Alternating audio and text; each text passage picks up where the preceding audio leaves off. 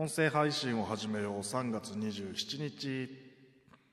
はい、ラジオトークの、えーマラソン企画ということで、5日間連続で配信したら Amazon ギフト券30万円分を山分け、在宅中こそ声を出すべき理由という、えーイベントに参加させていただいてます。今日1日目ということで、えーまずですね、ちょっと興奮してるんですけども、えまあ、音声配信を始めようキャンペーンということで、え音声、なぜ音声配信を始めたのかというところを、まずちょっとお話しさせていただきたいと思います。えっ、とですね、僕、エンターテインメントが好きなんですね。えーテレビやラジオ、漫画、本とかですね、音楽、映画とか好きで、えー結構いろいろ見たり聞いたりするんですけれども、まあそういう意味でこの番組も見物、聞き物という風になってるんですけど、すごくインプットがめちゃくちゃ多いんだけれども、その、えーそれの感想とか、えー何かこう思ったこととかを記録しておかないと、えーどんどんインプットしてきたことすら忘れちゃうなというふうに思って、えーラジオトークの配信を始めたっていうのが最初のきっかけです。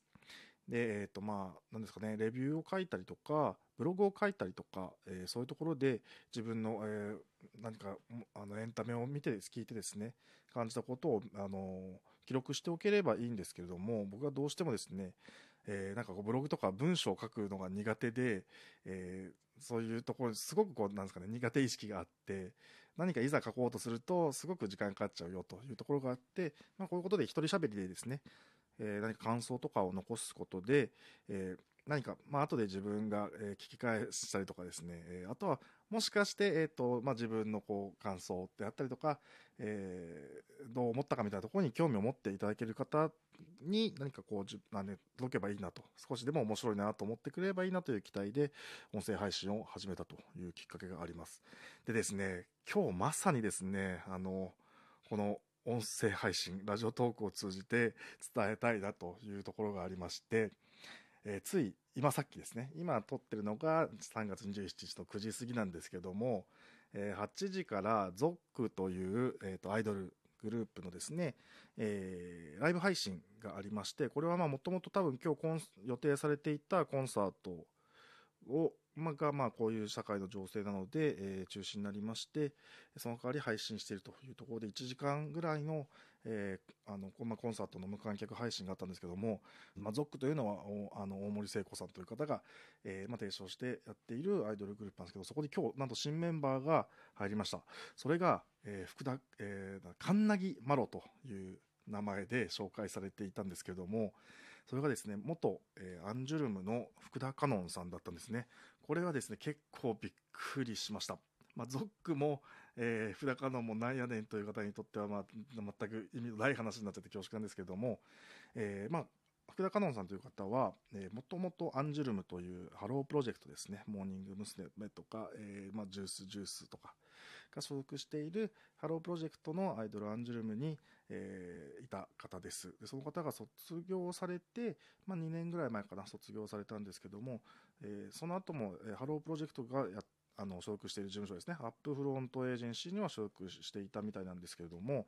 それもアップフロント自体も、事務所自体も去年の12月に辞めて、えーその作詞家っていう活動をされていたとしたんですけども、作詞家であったりとか、いろんな活動をするために、えー活動の幅を広げるために、えー事務所も辞めましたというところがありました。で、それでまあ、えっ、と、何、どういう活動してるのかなと、まあ、ちょっとツイッターとかちょこちょこ見てたり、インスタグラムとか見たりしてたんですけども、そんなに動きはないなっていう中で、今日3月27日、いきなりですね、えー、ゾックの新メンバーとして、えーもうバリバリ、えー歌って踊って、ソロ曲もやるみたいな感じでやっていてですね、えーかなり驚きました。で、僕、ゾック自体は、あの、あの、まあ、すごく興味深いなと思って、えーそこちょこちょここう、音源を聞いたりですね、レビューを見させてもらったりとかってしたんですけれども、そんなに、えっ、と、追ってなかったんで、えーまあ、ゾック自体もメンバーの方が前に辞められたりしていて、その、えーその方のメンバーカラーが白だったというところで、今回の、えー、まカンナギマロという名前で入った福田カノンさんもメンバーカラーが白だったということで、それ、まあ、そこに対する、あの、そうですよね、ちょっと反発が配信中のチャットとかであったりもして、まあ、それはしょうがないなと。思いつつもですね、何かこう、おゾックにマロが合流したのかというところで、かなり感慨深い、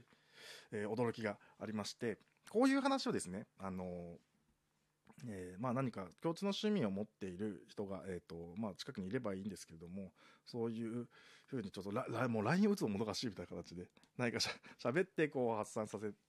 たりとか、まあ、世の中にこう伝えれたらいいなというところで音声配信できたらいいなというのもありました。でアイドルの話のついでなんですけども、えーまあ、アイドルの話ばっかりになっちゃいますけどもね、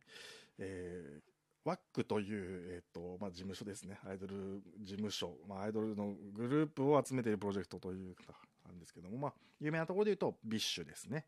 えーまあ、アイナ・ジ・エンドとか、えー、セントチヒロ・チッチとか、何かこう、えーまあ、ソロ活動もされていて、結構人気のある BiSHとアイドルグループだったりとか、もともとは BiSっていうですね、えーアイドルグループ、あとはもう今結構いろんなあのアイドルグループが、えー所属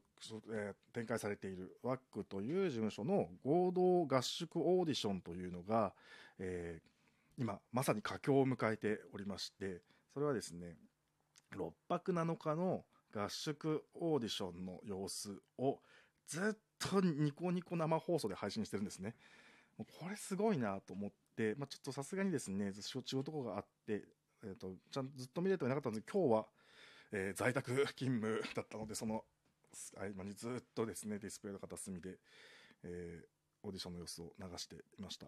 で、えーとこれもですねちょっと言葉を出したりとか、えーとまあ、言葉のを声に出すことの身体性みたいなことについついてちょっとあの共通点があるんじゃないかなと思ったことがありました、えー何かというと今日ですね、えー昼の12時過ぎと、えー夜の6時半ですか。で2回、えーそのパフォーマンスの発えー発表の時間があったんですね。でそれが午前あの昼の審査と、まあ、今2チームに分けてやるんですけれどもそれがですね、えーかなりそのなんですか、えーまあ、そのプロデューサーの渡辺淳之介さんというワックのプロデューサー社長の人がいるんですけどその人に結構その、えー昼のパフォーマンスの様子がですね結構えーまあ、期待外れだったみたいな感じです。ダメ出しをされてですね。で、そこから、えー夜巻き返してですね、6時半の、えーパフォーマンスでちょっとチームの変分けとかも変わったりもしたんですけれども、えかなりこう、こうまあ、単純にあまりそういう芸事がよくわからない僕でも見違えるようなあの気迫の入り方であったりとか、えーっていうのが変わったなというのが昼と夜の発表の違いがあったんですね。だそれはもちろんその社長とかプロデューサーの劇があったからあの気合を入れ直したっていうのはあると思うんですけどもあの、まあ、すごく分かりやすい部分で声がですねめちゃくちゃでかかったんですね。あのそれはやっぱり大きな声を出すっていうことって大事だなとか、えーまあ、声を出す誰に向けてそれを話しているのかこれはあの声の音量の話だけじゃないと思うんですね。その、あのおまあ、昼の発表で、えーダメ出しをされる中で、えーその後に各メンバー候補者とですね面談をする時間があったんですけどもそこでですねあのもうこれライブだと思ってやってなかったよねとかこれがライブでさっきみたいなやつだったらたまたま1回来てくれた人にもういいやって思われちゃったらもうそれで一生その人来なくなっちゃうんだよと。要するにあの声をですね誰に向けて届けてるのかっていうことを意識してそれを意識してればさっきみたいな感じにはならなかっただろうという、まあ、非常に、あのーまあ、論理的なですねた確かに納得のいくような、あのーまあ、そのなんですかねアドバイスの仕方をされていてこれはですね、あのーすごく僕が音ラジオトークで、まあ、今配信を始めたばっかですけれどもそういうことも意識していかなきゃいけないなと思いました、まあ、彼女たちの場合はステージで、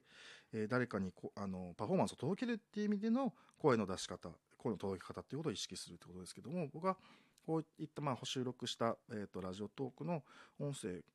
が誰に聞かれてるのか誰に届けたいのかっていうことを、えー考えていいった方がやっぱり人に届きやすいコンテンツになるんだろうなというふうに非常に自分でも思いました今のところは、えーこういったですね自分が語りたい内容をただ語るだけで、えー誰かに、えー届けるっていう意識まではなかなか思い立っていないところが正直なところなんですけれども、えーそういったことを意識して、えより、ま、たまたま聞いていただける誰かに楽しんでいただけるような、えことができたらいいなと思っております。音声配信を始めよう3月27日1日目はこのぐらいで、えお開きとさせていただきます。